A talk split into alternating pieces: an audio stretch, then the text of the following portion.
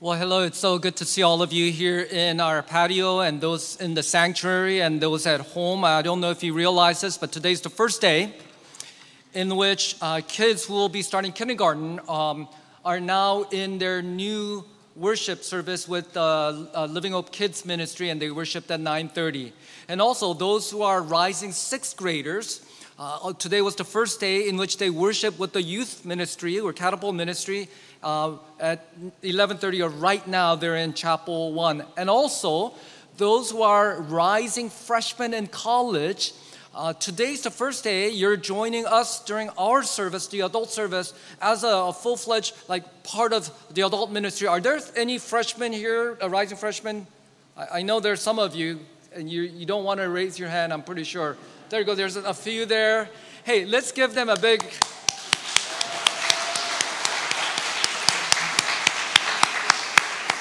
And I, I kind of want to uh, lump the sophomores into that group or rising sophomores because last year you were freshmen, but you probably didn't go to college. You were probably just home, uh, you know, streaming, and that, that was just like, wow, this college thing is not very fun. Um, I want to say to you that you have about two months with us. Uh, before you go off to college, whether it be local or away, where you're in the dorms and life will be very different because mom's not there to wake you up and say you're late for school. And in fact, college is a weird place in which you can be late to class, not even show up to class, no one cares. Really. There's not a curfew in your dorms. You can come home as late as you want, and your roommates probably won't care. You can open up a credit card and sign your own name to it.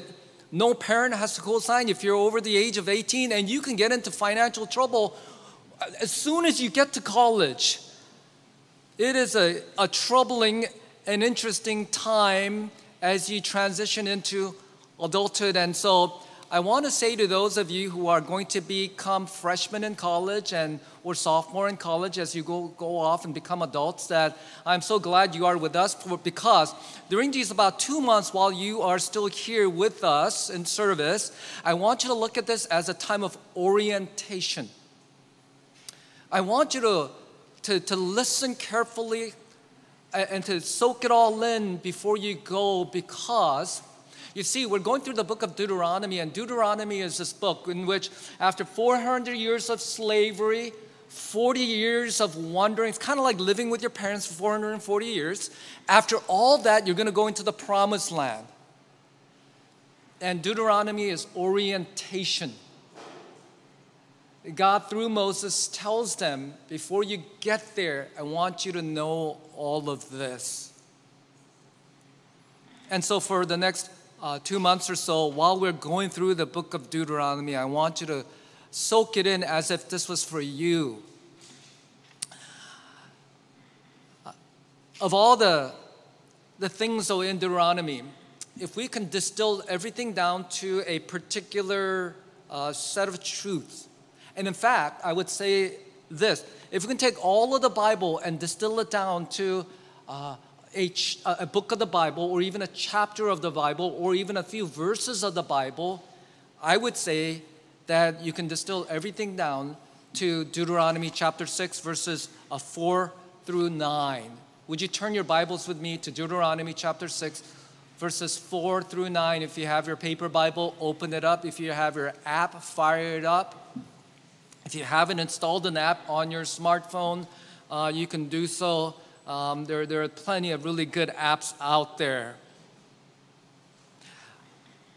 The truth that will be presented here will become the basis of the Hebrew people as they go into the promised land. In fact, it will become the basis of the foundational truth of the, the three major religions of the world that we know in terms of monotheism Christianity, Judaism, and Islam. In fact, it will be the foundation of uh, Western civilization that is based upon uh, those Judeo Christian ethics.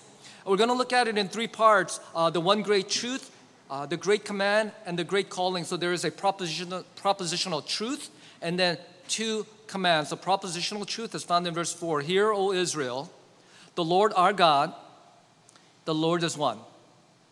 And then the, tr- uh, the command, the great command, verse 5 You shall love the Lord your God with all your heart, and with all your soul, and with all your might. And these words that I command you today shall be on your heart.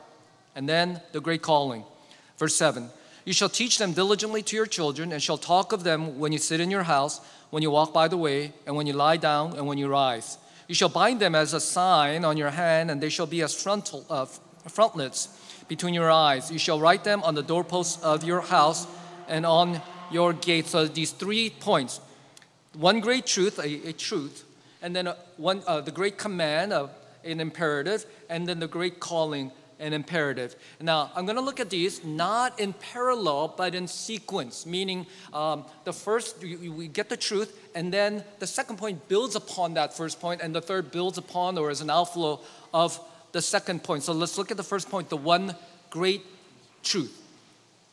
Hear, O Israel, the Lord our God, the Lord is one. Um, in the world of physics, uh, two of the great thinkers, Albert Einstein and Stephen Hawking, developed uh, a lot of uh, theories and thoughts and uh, postulates. And uh, two of the ones that really took shape and, and impacts our modern understanding of the universe is uh, the theory of relativity and quantum physics. Uh, one defines, uh, kind of describes how the cosmos works in this big picture, and the other kind of describes how the small things work. But physicists throughout the, the ages have sought uh, to look for a, a, an idea, a theory that explains everything. Uh, how the universe and the planets work within each other, and, and how, if that can define and describe how the smallest of particles uh, work with each other. And they call this theoretical theory, something that they've been searching for is the, the theory of everything. Is there one formula, one idea that describes how the universe works just overall? And it's been a little bit of an elusive search for them. But Albert Einstein once said to one of his students, I want to know how God created the world. I'm not interested in this or that phenomenon, in this spectrum, or this or that element. I want to know his thoughts the rest are just details. Albert Einstein, one of the greatest minds the modern uh, science has ever known, has said the universe has to make sense. It has to be logical. There has to be some core truth that defines and explains everything. I want to know the mind of God, he calls it. If there is a theory of everything that describes not simply physics, but everything, in fact, uh, how did time begin? Was there something before time began? Uh, what is there after life and what is the meaning of life? Is there something that uh, uh, exists beyond what we perceive in terms of reality? Is there a theory of everything in the spiritual, a transcendent uh, manner? One of um, uh, if you would have asked Albert Einstein as you were growing up, is there a transcendent truth that you grew up with? Was there something in which uh, your parents would have prayed in the morning and in the evening that kind of described how the universe works and how everything works with each other? He would say, Yes, it's the Shema. The Shema is, uh, in Hebrew means hear. And uh, an observant Jew would every morning say this prayer and every evening say this prayer. And so they would know it. Most Jews would know this prayer, uh, and, and in their native language, in, in the Hebrew language. And it is the John 3:16, the Lord's prayer for the Hebrew people. If you ask them what it is, and is there an English equivalent, they would say, yes, it's from Deuteronomy chapter 6. Verse 4, it begins Shema Israel, Hear, O Israel, the Lord our God is the, uh, the Lord our God, the Lord is one. That is the foundation, the basis of how we ought to understand everything. And if there's an orientation that God is giving to the Hebrew people as they enter into the promised land, they say, I want you to understand and know this foundational reality that the Lord our God is one. It may seem like, well, is that such an important thing? Um, and, and it is beyond what we understand. God is one, meaning there is not many, many gods in which a civilization or a city or country or people can choose from. There's only one God. Um, there's only one God, and it is not uh, uh, the spirit of our ancestors hovering around us. Uh, there's only one God. There's not a yin and a yang, a, a, a good and a bad, a, a positive and a negative that oppose and balance one another. There is only one God, indivisible, unique, and independent being who is creator and not creation. And this is the one theory of everything that describes everything. And I want to say that this belief, firm belief in verse 4 that the Lord our God is uh, the Lord is one is probably what set apart the Jewish people from almost all the other peoples in civilization throughout history. And that made them not only unique, but hated.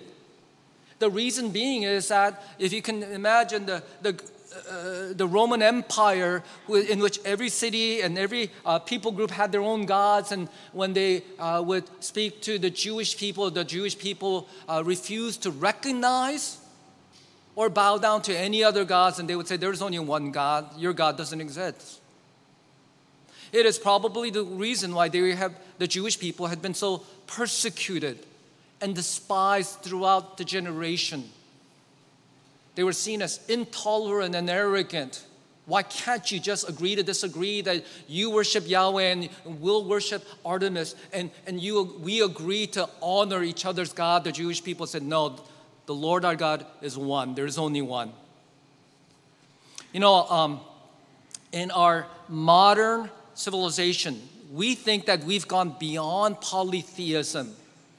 We don't necessarily believe necessarily that, well, uh, the United States worships this God while another country and culture worships this idol, etc. We, we basically think, no, no, we're kind of beyond that now, that we're no longer polytheists, worshiping little idols and things of that nature. But I, I, I will argue that we're more polytheistic than we can possibly ever imagine. In fact, we're more polytheistic than ever, I believe, in the history of humanity. Tim Keller points this out. The dominant belief of today is there is there also are many gods, depending on the individual. Because today, the dominant belief is everybody has the right to believe in God as it is meaningful to them, and therefore there are many gods. So the dominant thought is everyone can form their own opinion of what God is. Uh, Brett McCracken, in his article, The Depressing Dead End of Your Truth, says this Your truth. Those two words are so entrenched in our lexicon today that we hardly recognize them for the incoherent nightmare that they are. Among other things, the philosophy of your truth destroys families when a dad suddenly decides his truth is calling him to a new lover, a new family, or even a new gender. It's a philosophy that can destroy entire societies because invariably one's personal truth will go to battle with another person's truth, and devoid of reason, only power decides the victor. Keller and McCracken are saying this that in our society today, everyone claims that they can decide what truth is and what God is. And, there, and that truth and reality is really relative and subjective and what we want it to be.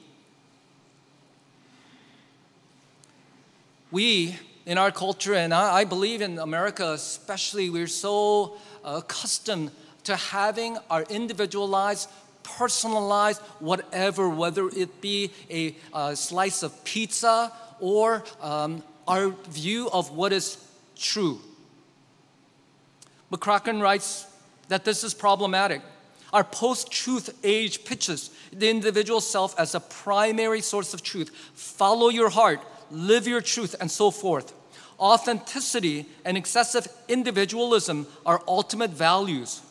Authorities of every kind outside the self are now being questioned, their value seen only insofar as they serve and validate us. Institutions now exist merely to affirm us, not to form us. And when you get to college and when you, when you when you uh, begin interfacing with other students or, or your professors, this is one of the things that you will battle. That it is intolerant of any person to say that there is only one truth. That truth is relative and subjective, and we don't want to offend anyone, so we want to affirm everyone's version of what is true and what is real. Keller continues, uh, concludes, but God is saying here in this passage and in this verse, in this Shema, no, there is only one real God, and it's me. You don't construct me. God is saying here, I construct you.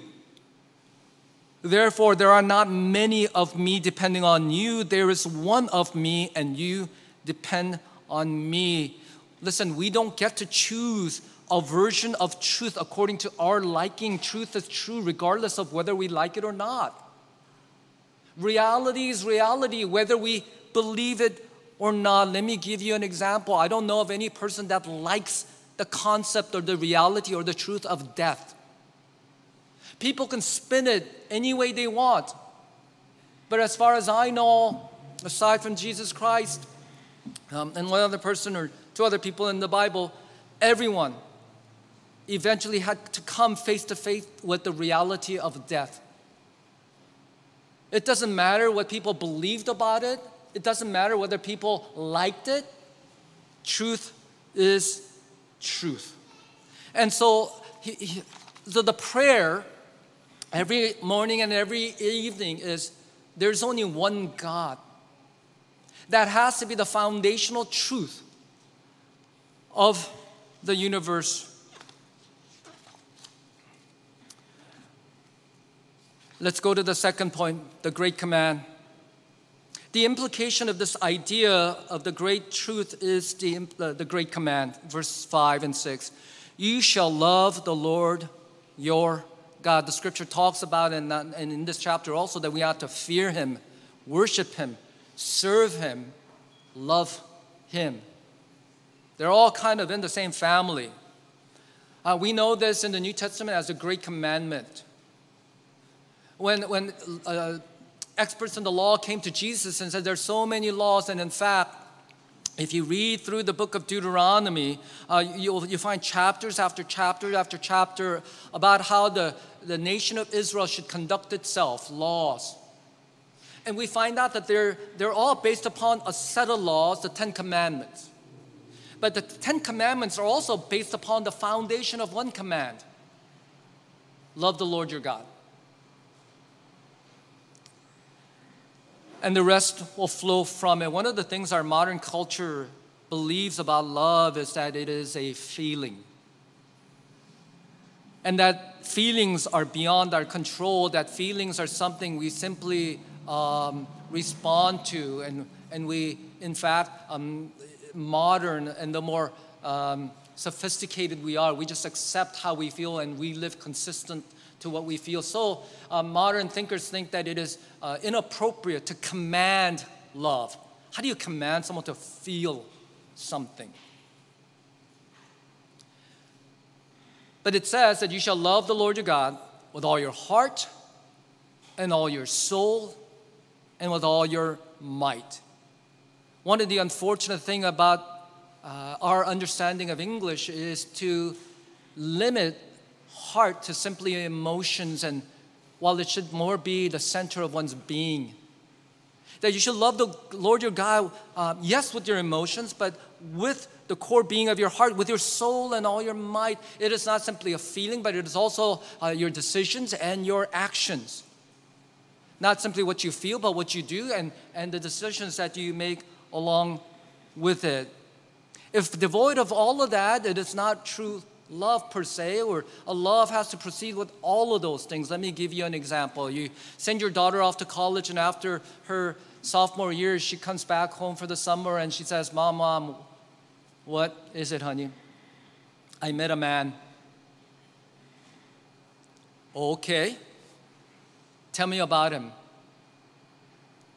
Well, he said to me in these just beautiful, romantic uh, way, and I, I just, he swooned, and I swooned.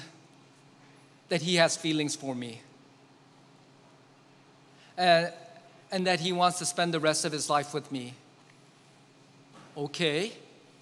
Tell me more about him. What do you know about him? Well, every Friday from 7:30 to 9:30 we see each other and we're just he's just there for me. He looks me in the eyes and whispers sweet things and I I I'm developing feelings for him.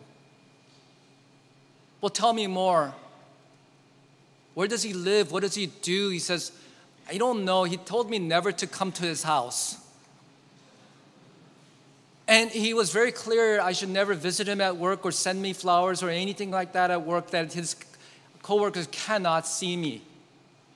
He told me not to text me during the day or in the evening. He told me that he can't be social media friends with me, nor does he think that I should meet any of his friends.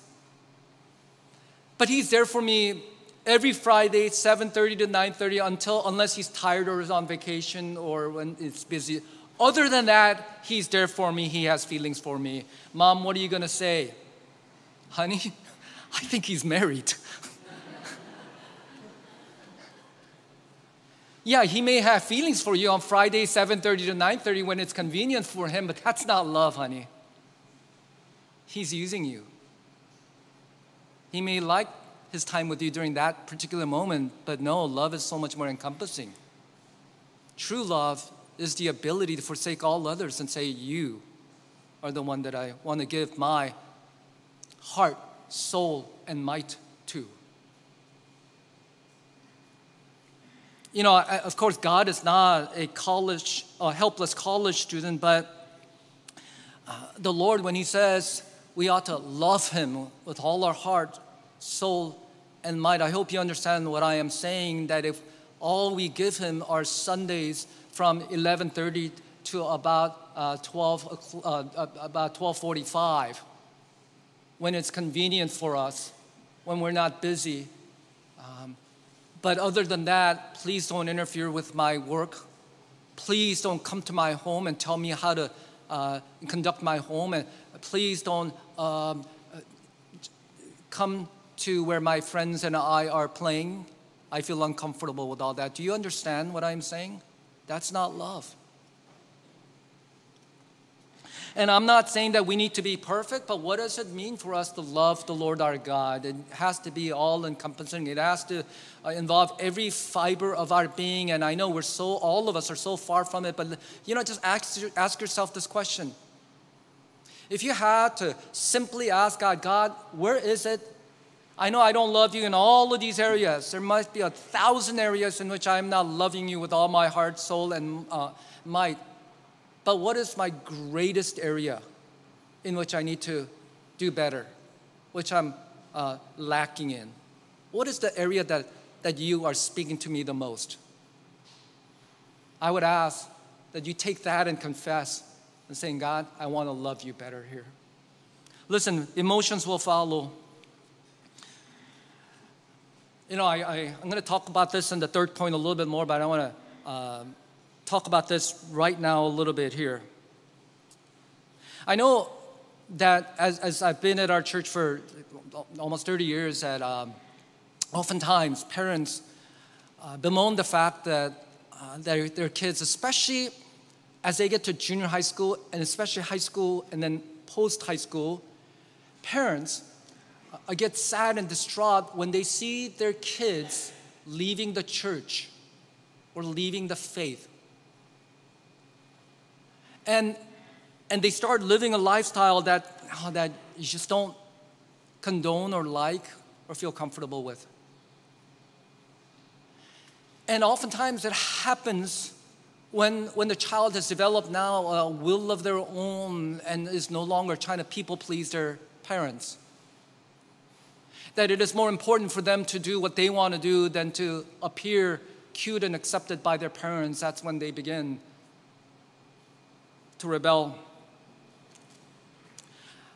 I want to say, uh, and, with caution, but in all honesty, listen, parents. Do you know that your kids are being discipled spiritually? Discipled meaning their, their, their minds their emotions and their, their decisions are being molded right now? That they're being mentored, they're being taught? And do you know who their spiritual disciple maker is? Do you know who is their greatest influence? It's you, parents. You are your child's greatest spiritual discipler. But you're saying, well, wait a minute, Pastor C, that's wrong. We never talk about spiritual things with our kids. We never ask them to do this or that. We give them all the freedom. That's up to them. I leave all the Bible and spiritual talk to their Sunday school teacher, youth teacher, or the church. I never do that. Exactly. Research has shown that children's values are most greatly influenced by the values of parents more than anyone else. It doesn't even come close. And if you say, but, but we don't try or we don't know what we do and etc., I, I want to say that, um, that parents, and, and the reason why God is saying that you need to love the Lord your God with all your heart, soul, and might, and then say you need to teach your children. The, the reason why this comes first is because um, you can't teach what you don't own. And if you don't own it and you try to teach it, your kids will detect the dissonance, the disconnect, the hypocrisy. And so, listen, if there's a disconnect between what you say to your kids, this is the life that you must live, you, must love the Lord your God, but you yourself don't live that life, your kids, and this is why it happens, when they get to a certain age, they'll sniff the hypocrisy in you. And as disciple makers, what will happen is that your kids will either grow up and resent you for, their, for your hypocrisy, or they will emulate your hypocrisy. You are your kid's greatest influence. Kids will either emulate your genuine faith or emulate your disingenuous faith. They will catch, you don't even have to say anything, they will catch what you are living. Let me now get to the third point the great calling. This is the passage that I use when I used to teach baby dedication classes. You shall teach them diligently to your children, is what verse 7 says. And this is a calling not to the Sunday school teacher, the VBS volunteers, or the kids' ministry director. It was directed at fathers and mothers. This is you, parents. And, and by the way, it is not um, a calling to the religious institution, and let me explain why you shall teach them diligently to your children, and you shall talk of them when you sit in your house, and when you walk by the way, and when you lie down, and when you rise. Did you see where and when it's happening? It's not happening at the religious institution at 9:30 or 11:30. Rather, it happens at home and on the road. It happens when you get up in the morning or when you go to sleep. Who's there during those times? It's the family. It's the parents. It's not the teacher. Moses was not talking about formal education one day a week by a paid professional. He's talking about something that is part of the home culture. You shall teach your kids about God and show your love for God in formal settings as well as informal settings, in public as well as in private. You can, um, eh, affection is something that can't be taught, it has to be caught. Verses 8 and 9 You shall bind them as a sign on your hand, and they shall be as frontlets between your eyes. You shall write them on the doorposts of your house and on your gates. The Jews took this command so seriously that if you go to Israel and go to the Western Wall, the, the Wailing Wall, and you look and you, you look closely at Orthodox Jews praying, one of the things that you'll notice is are, are some people with uh, phylacteries, these little uh, box-like things on their forehead. And they shall be as frontlets between your eyes. Or if you go to an Orthodox Jew's home, as you enter, you look at the doorpost. one of the things you'll notice are uh, mezuzahs, these little decorative containers. I asked uh, my uh, brother-in-law, my uh, my younger sister is uh, married to a Jewish man, and I asked him, "Hey, uh, do you, does your family have mezuzahs?" And he said, "Yes." And he says that um, one of his nieces is, is so uh, devout that whenever she comes into the house, she'll kiss it. And then she, they have one in each of the bedroom doors too, so, and they'll do that too. The phylactery and the mezuzahs are supposed to remind this people that the base truth that there's only one God and we shall love that God with all our heart, soul, and mind should be so prominent in their home. It should be always on our minds and always a part of our home culture. It should be on your gate so that when people see you, that's what they know you for. In the New Testament, we are called to go make disciples of all the nations, right? It says that we ought to make disciples in uh, Jerusalem, Judea, Samaria, the remotest parts of the earth. Remember that? We ought to go uh, make disciples, and, and, and we call that missions and evangelism. But I want to say this, and I've said this in the past, I've, I've written about it, and I will say this again and again. We have a responsibility to, as a church with a big C, to go and make disciples even of people in China or of Indonesia and Honduras and such. But we have the greatest responsibility to make disciples of those in Jerusalem or in our home, those whom we have the greatest influence on, the people whom we're closest to first. That's our children. Our harvest field is first and foremost in chapel one and chapel two.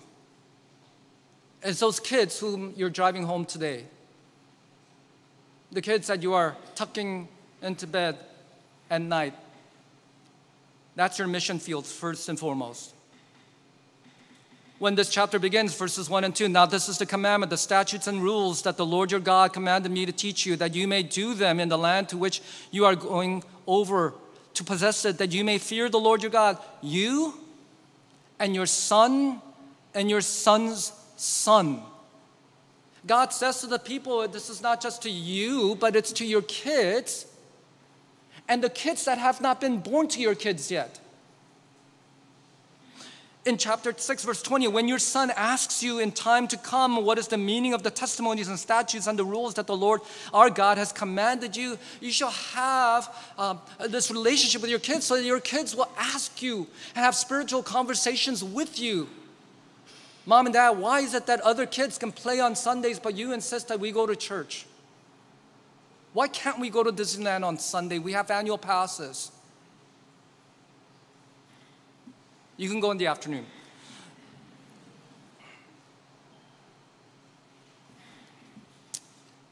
My older daughter, I am grateful to the church, accepted Jesus during a youth retreat, and I am still grateful for the youth pastor who um, gave the sermon that day, and, and my daughter came to Jesus and she was later baptized. And when I see him, I periodically remind him, hey, thank you again.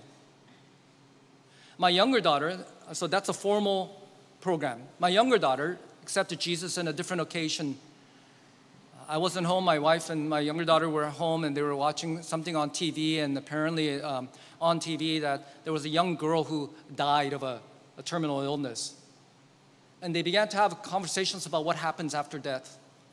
And my young daughter, who was probably early elementary age, I asked, and, and my, my wife, you know, as she's putting her to bed, explained the gospel, and, and she accepted Jesus that evening. When you rise up and when you go to sleep. I know that for majority of us, we feel inadequate as parents. We feel a little bit hypocritical as parents. We don't feel qualified, nor do we feel equipped, but I want to say that you are still their greatest discipler. And where you lack, learn. And even if you lack, your kids will want to know, I don't know the answer to this, honey, but let me go find out. Because they still trust you more than anyone else. They still, as kids, as, as sometimes rebellious as they look, they still trust that their parents love them more than anyone else in the world. By the way, if you're here today and you don't have kids, you're an empty nester and saying, wow, this is so great, but uh, I don't have kids, so what do I do with this? I want you to know when Moses uh, said this to the nation of Israel, it's a collectivistic uh, people. He's not saying it to simply individual, but he's saying it to a people. He's saying, you as a people, your sons and your sons' sons. That I want you to know that you, even if you don't have children, uh, that you have a partial responsibility to, to the next generation and that our children here, our youth kids here, need you. And I know you think, well, I, I don't know if I have much to offer, I'm a mess up. I want you to know this that every parent here, you want to humble anybody, ask them if they're good parents in front of their kids. Almost every parent I know unless they're severely disillusioned, will put their heads down and say, I, I, I don't think I am. Listen, every parent needs um, other adults to come alongside their kids to help. Because every parent, as perfect as they may be, as mature as they may be, they have blind spots and weaknesses they need other people to come and support them in.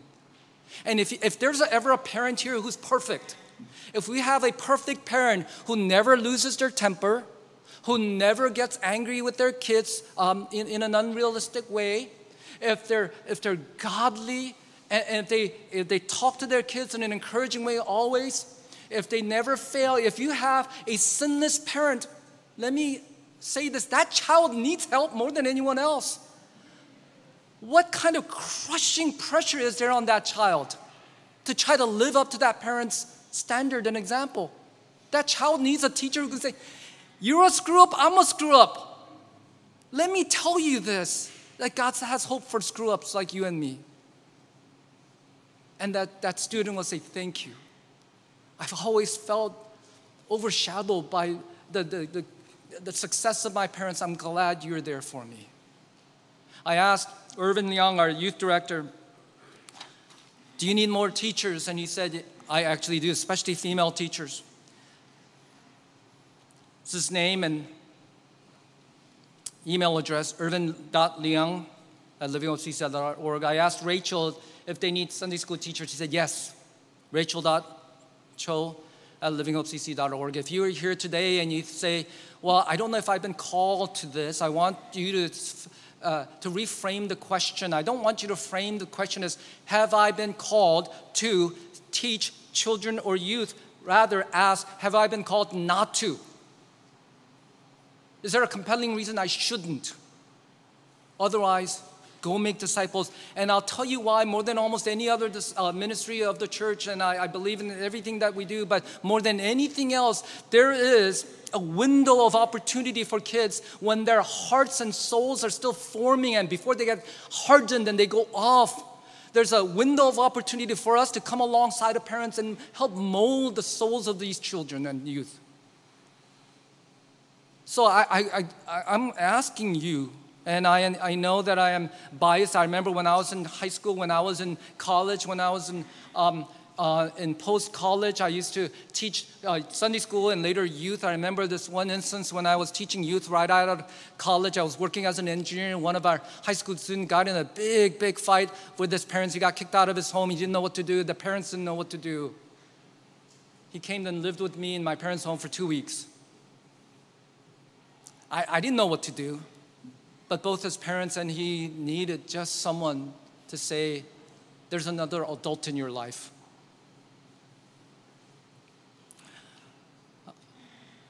I'm going to ask the band to come up and then the elders to come up. I know most of us feel like we're the screw ups, that we're inadequate, that we're not equipped. But Jesus, when he gathered with the disciples and he, uh, he told them about the Great Commission, he gave them the, the calling. He did not work with a group of people who were mature and ready And Jesus knew that they will deny him, that they will uh, uh, flee from him. but He gave them the calling and said, It's not on the basis of how good and mature you are, but it is on the basis of what I've done for you. And He said, Periodically, I want you to gather as a church of the, and then remember the body and blood which was uh, broken for you and shed for you. The, the elders will come, uh, come around, the servants will come around, and, and if you are not a Christian, I would ask you to observe. And if you are have unresolved issues, I would say, you know, you don't have to have everything right, but just determine that I will come to the Lord in honesty.